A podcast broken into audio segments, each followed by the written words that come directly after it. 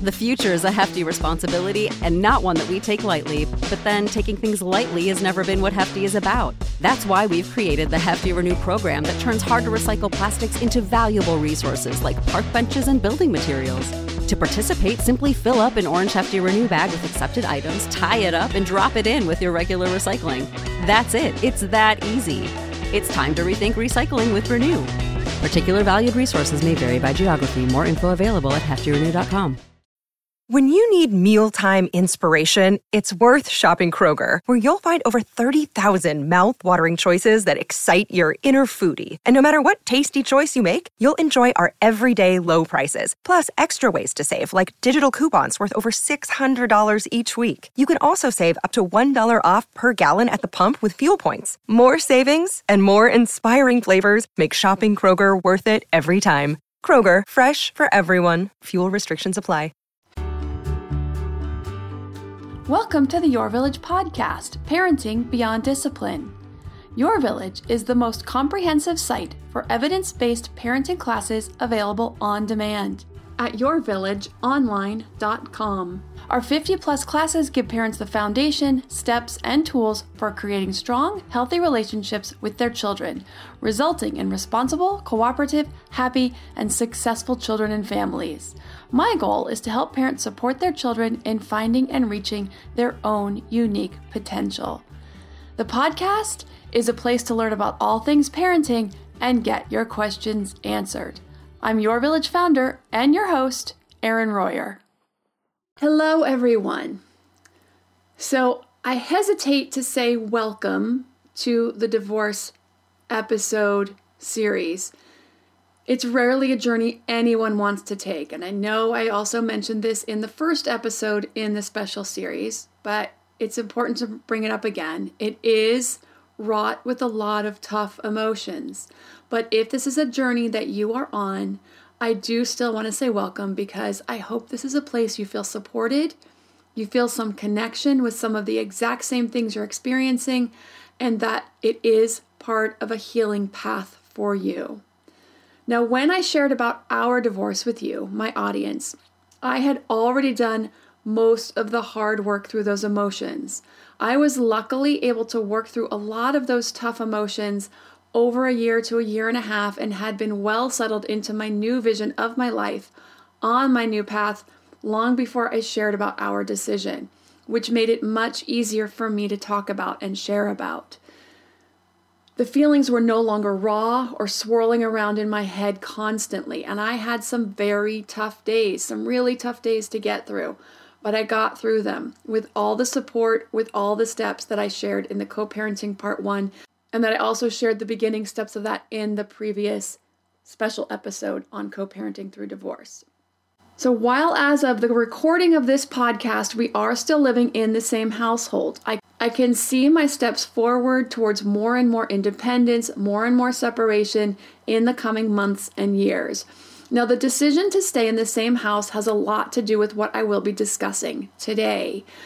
When I was going through the many emotions, one of my big ones was parental guilt. And I didn't talk about all the different emotions in part one.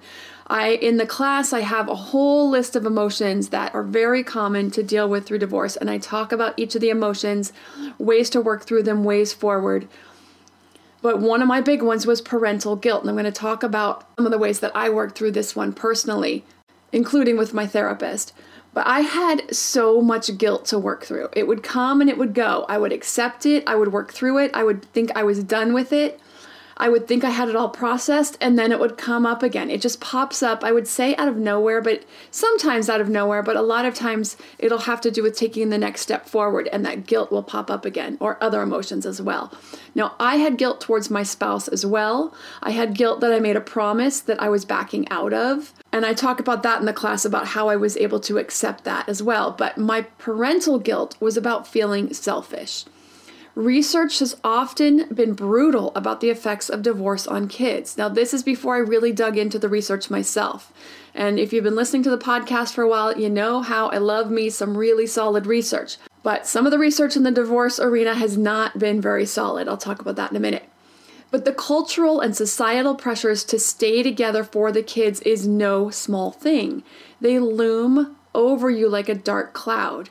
And not just because of kind of what we've heard, but because at every turn, somebody inevitably will tell you about it, will talk to you about it, will try to make you feel guilty about it. Or maybe they're not trying to make you feel guilty, but that's their own shadow talking. That's their own issues, whether they're still married and they're unhappy, and or if they're still dealing with their own guilt over a divorce that they had, who knows? That's their own shadow self that they need to work on. Every time I seriously considered divorce, immediately I would think, why is my happiness more important than my children's? Aren't I just being selfish? Over time, more and more, I realized that they deserve a mom who is happy. And what effect am I having on them if I stay? Even if it doesn't show. As someone who studied and practiced psychology, I knew on some level, subliminal level, they were picking up on it. I knew regardless of the choice I made, I was leaving them with their own legacy to untangle as adults, in their own adult relationships. What legacy did I want to leave them? I was in so much pain. I felt stuck and stifled and smothered, and I knew I didn't want them to experience that. As I moved forward, and this came and went and came and went, and I worked my way through it, in the end, this came on more strongly, and I hoped that my facing my pain, doing what I needed to do to find my happiness, that that would save them from that fate. It doesn't mean they won't struggle in relationships. It doesn't mean that they won't be unhappy in a relationship. What it means is when they realize they're unhappy, that they'll be able, or when something isn't quite clicking or something isn't quite fitting, that they will be able to move past it without struggling as much as I did. And that is the legacy I hope that I am passing on to them. So I dug into some research, and here's what I learned all those studies, especially from the 80s and 90s and earlier, were poorly designed at best, but they were biased at worst. Now, scientists aren't supposed to be biased, but sometimes they can be. And I studied all of this when I went through my graduate program about what you have to look out for in studies, because they can be and often are do have some biases in them. And how do you look for that? But it almost seemed to me as if these early studies on divorce wanted to prove that staying in a marriage was by far the better option than divorce and that they were almost designed to do this. So, I'm going to talk a little bit about the poor design of just one of these studies in a moment.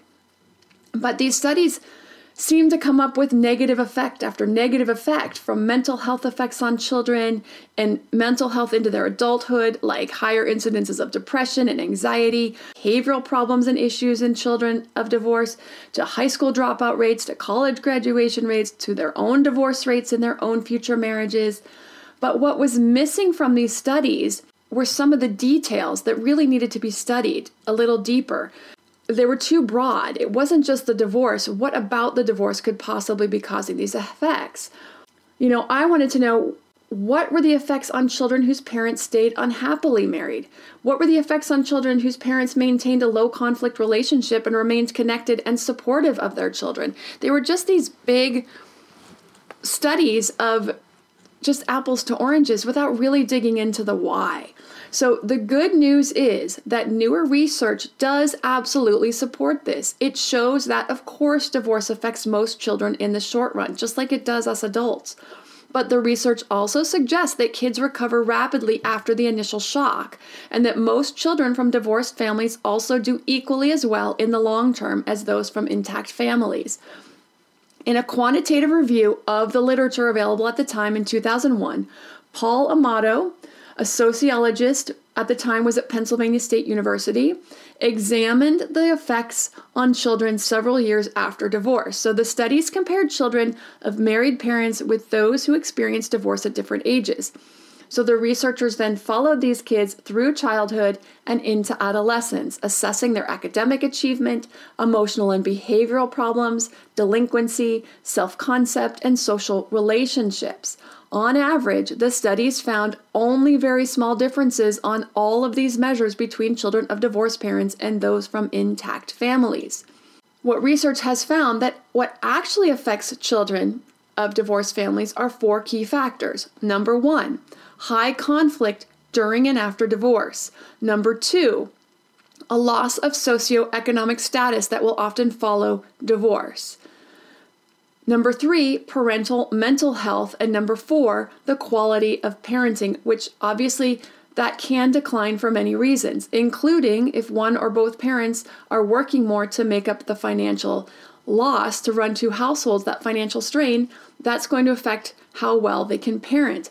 If they're stressed or their mental health are struggling with blame, with anger, with resentment, that is going to affect the way that we have all of our relationships.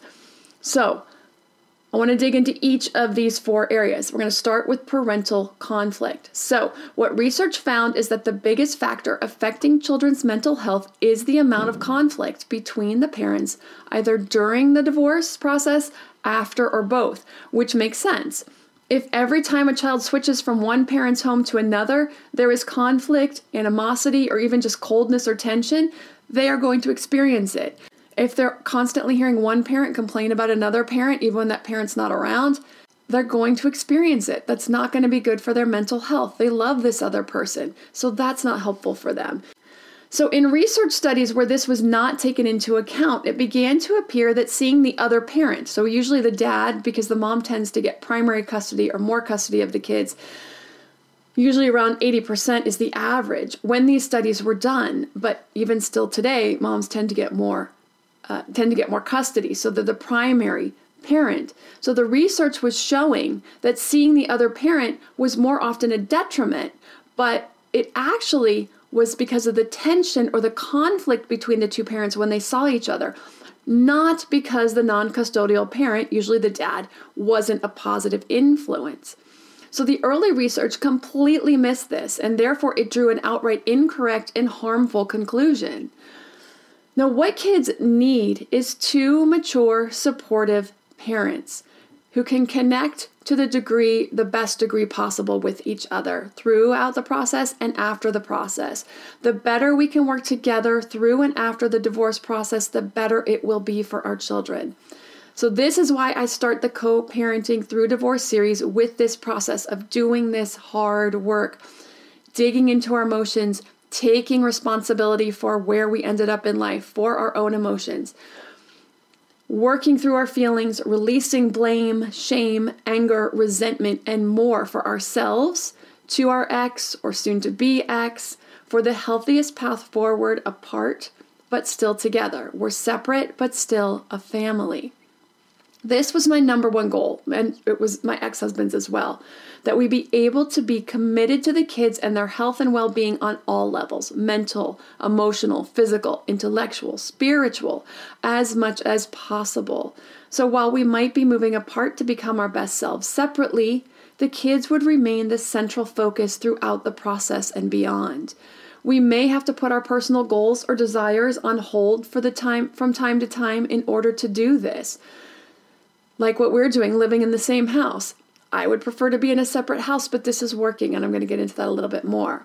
Luckily, I have a parenting partner who could step up to this challenge, and I know not everyone has this. If you do, you're very lucky as well. If you do not, just know that doing your best work for yourself and for your children will still be a huge benefit to them. So, in the last episode, I talked about the ways to begin this process of setting this solid emotional foundation for a smoother separation process. So, if you haven't listened to that one and you're still in the beginning stages, or if you aren't in the beginning stages but know you may have some holes in your foundation, some work that you didn't do, you'll want to go back and listen to that. Fill in that foundation, get it as strong as you can. Of course, the class Co Parenting Through Divorce Part 1 also picks up where the podcast leaves off with continuing to do the work and finding all the right support, the tools, and ideas for working through all the different tough emotions that continually come up. So I remember when my ex and I were first talking about our separation, when we had first decided that it was the best way forward for us. I told him I didn't want a rigid custody schedule. I wanted him to see the kids whenever he wanted. I wanted them to be able to see him when they wanted to, and I would never say no to him if he said he wanted to see them so long as it was logistically feasible, no matter whose quote unquote night or weekend it was with the kids. I said I'd like the same courtesy, and we agreed on this early on. Now, my ex has a very close friend since early childhood whose parents got divorced, so this was in the early 70s. They did an incredible job of managing their relationships, and I'm sure it wasn't always easy. His mom never remarried, his dad did, and they're still together. But even now, their grandkids, every holiday, every birthday, every sporting event, and the granddaughter, one of the granddaughters, there's two grandsons and a granddaughter, she is a big softball player, will very likely get a scholarship to college. She's about to go off to college, I think, next year. I think she's a senior. But these grandparents, all three of them, there's the grandma, the biological grandma, the biological grandpa, and his wife, who is also her grandma. All three of them came to every single game she ever played. Every single weekend, they were all out there cheering her on and going out together afterwards and celebrating. They did an incredible, incredible job. They did the same with their own two kids when they were young. They put whatever differences they had aside and they really rallied for their children and then their grandchildren. Now, this is relatively unheard of, especially in the 70s and the 80s. So, they are a role model for me for what a divorced and blended family can and should look like. Next, I'm going to talk about the other three key areas that affect children after a word from our sponsor. This episode is sponsored by ByHeart. ByHeart is an infant nutrition company whose mission is simple make the best formula in the world. Using the latest in breast milk science, ByHeart created a clinically proven, easy to digest infant formula that's made with organic, grass fed whole milk, certified clean ingredients, and features a patented protein blend that gets closest to breast milk. Our blend includes the most abundant protein found in breast milk, alpha lac, as well as lactoferrin, the number one protein found in colostrum, along with broken down, partially hydrolyzed proteins. ByHeart is an easy to digest formula in addition to its patented protein blend, our formula includes prebiotics and an 80 20 whey to casein ratio, like in early breast milk, which is tailor made for a newborn's digestive system. ByHeart is the only US made infant formula to use organic, grass fed whole milk, not skim. Curious about ByHeart? Redeem your welcome offer at byheart.com slash podcast with the code parenting for a limited time. Additional terms and conditions apply. Our bodies come in different shapes and sizes, so doesn't it make sense that our weight loss plans should too? That's the beauty of Noom. They build a personal plan that factors in dietary restrictions, medical issues, and other personal needs so your plan works for you. Noom doesn't restrict or shame when you want to treat yourself. Their flexible program focuses on progress instead of perfection. You don't have to give up carbs or anything. And with their daily lessons, you can learn something new about your food choices every day. After just a few days of using the app, I learned how to recognize cues for overeating and how to choose the right foods to feel full. Stay focused on what's important to you with Noom's psychology and biology based approach. Sign up for your trial today at Noom.com. That's N O O M noom.com and check out Noom's first ever cookbook, The Noom Kitchen, for 100 healthy and delicious recipes to promote better living. Available to buy now wherever books are sold. Now that we're back after the break, I'm going to talk about the other key areas that, that can affect kids' mental health due to divorce. So, the second area is a loss of socioeconomic status that can happen after a divorce. When going from running one household to two, it's a rare family and situation that isn't negatively affected financially. Now, in co parenting part two, I talk about all the ways to minimize this effect for everyone, as it only adds to the stress of the situation. Unfortunately, I've also known personally about couples who stayed because they could not afford to get a divorce. No one is happy in that situation. So, in part two, I first discuss several options that do not require the traditional two divorce attorney route, complete with litigation. If you can avoid it, do so at all costs. It only eats away at the hard earned money that should be for the family. It can drag the process out indefinitely. I actually have a friend, a close friend, who is at least eight years post divorce and she's constantly being dragged into court. Now, she has a narcissistic ex partner, so that's a lot of the reason. But, you know, I've heard horror stories where attorneys will stir up the controversy and prey on emotions just to keep the case going. I know in some cases it's the only way, but it should be a very last resort. There are four other options to consider and give a go first. And I talk about that in the part two class. We handled our entire divorce process with no lawyers and not even a mediator. It was important to us to preserve our wealth, our mental health, and our connection for our family, so our entire process, including court filing fees, was less than $1,500.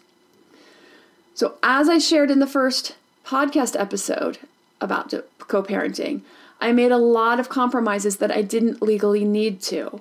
But the point is, I knew my legal rights. I knew what I was entitled to.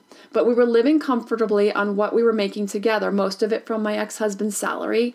I had only been able to contribute a small amount each month at that point, as my business had just started making enough money to pay me a small commission each month. But I wasn't about to go trying to split that down the middle for two households. I couldn't make the kids move from their home and into two smaller homes. I wasn't going to affect their extracurricular activities or anything else about their lifestyle either if I didn't have to. So, me going and splitting us in half was only going to affect him and going to affect them and affect me. I believed in myself, what my business had to offer, in my ability to make it into something that could support a second household on the same level as my husband in our current home. Now, with that said, as of today, I'm still not in a position to be able to buy a property that is right fit for the family. I could buy something small, but with three kids, one of them 11, soon going into puberty, one of them a girl also, I just feel like everyone having their own room is really important. So that means a four bedroom home in Southern California. Could I get something? Sure, a three bedroom, maybe a four bedroom townhouse, half the square footage of our current home with a patio for a backyard. But their dad and I still get along just fine. We tag team meals and online learning. I have my own room and I'm saving up and continuing to build my income. So it just makes sense to keep doing what we're doing, and soon enough, I'll be buying a home of my very own. The kids get to see us working together as friends. They're learning that ending a romantic relationship doesn't mean you still can't appreciate, care for, or even still love someone.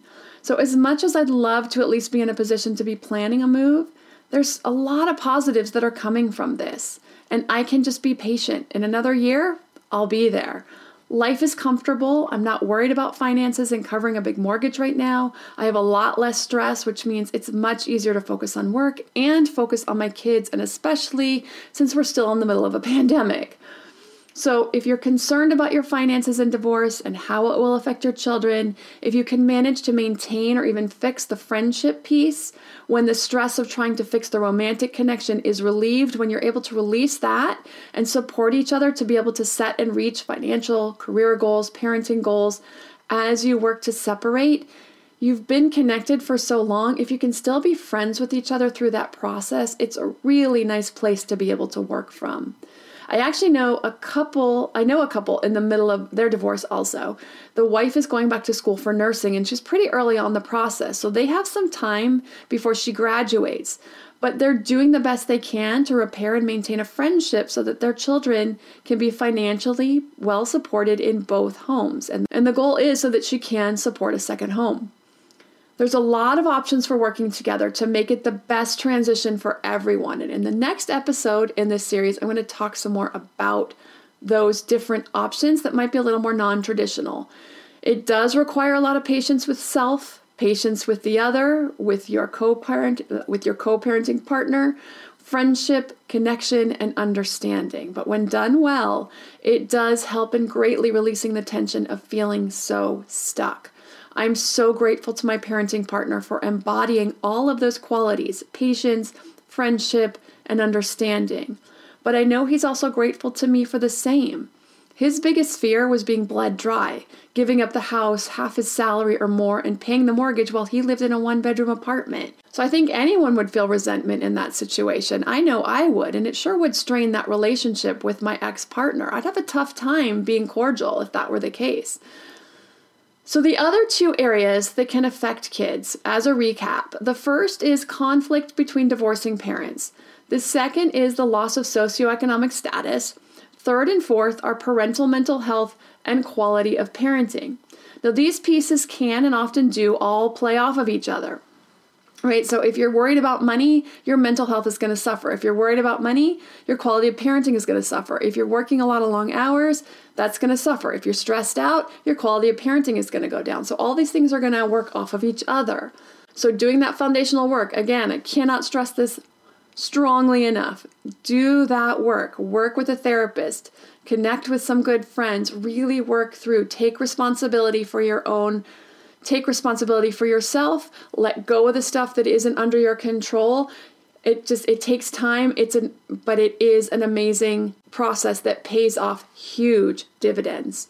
So if you haven't heard the first podcast episode you may want to go back and listen to that. Not the very first episode the co-parenting one as well as the class co-parenting through divorce part one. And those that the classes can be found at yourvillageonline.com slash co dash parenting dash classes slash co dash parenting dash classes. I've not linked it into the main website, although it is available under all the memberships, just because it simply doesn't necessarily fit under particular age group classes. But it is under the main menu listed with all the classes, so you can find it there and watch the samples on those if you're interested in that. So, also working on your financial goals, whether you're on your own or with your parenting partner, will also greatly reduce the mental health issues and the stressors. So, the bottom line here is that despite what we've been led to believe about the effects of divorce on our children, if you're dealing with any guilt or worry or concern over that, the research is showing that done well, keeping conflict to a minimum, prioritizing our own mental health, planning our financial future for a two home lifestyle can allow our children to have just as much opportunity for a bright and happy future as their intact family peers. If you have a parenting question you'd like answered, send an email to podcast at yourvillageonline.com. Thanks for listening and see you next week. Save big money and transform your home with new appliances now at Menards. We offer the lowest prices and the largest in stock appliance selection. Ready to take home today. Check out top appliance brands, including KitchenAid, Maytag, Whirlpool, Amana, and Criterion. Upgrade your home and save big money on new appliances at Menards. Shop our entire selection of appliance options online today at menards.com. Save big When you need mealtime inspiration, it's worth shopping Kroger, where you'll find over 30,000 mouthwatering choices that excite your inner foodie. And no matter what tasty choice you make, you'll enjoy our everyday low prices, plus extra ways to save, like digital coupons worth over $600 each week. You can also save up to $1 off per gallon at the pump with fuel points. More savings and more inspiring flavors make shopping Kroger worth it every time. Kroger, fresh for everyone. Fuel restrictions apply.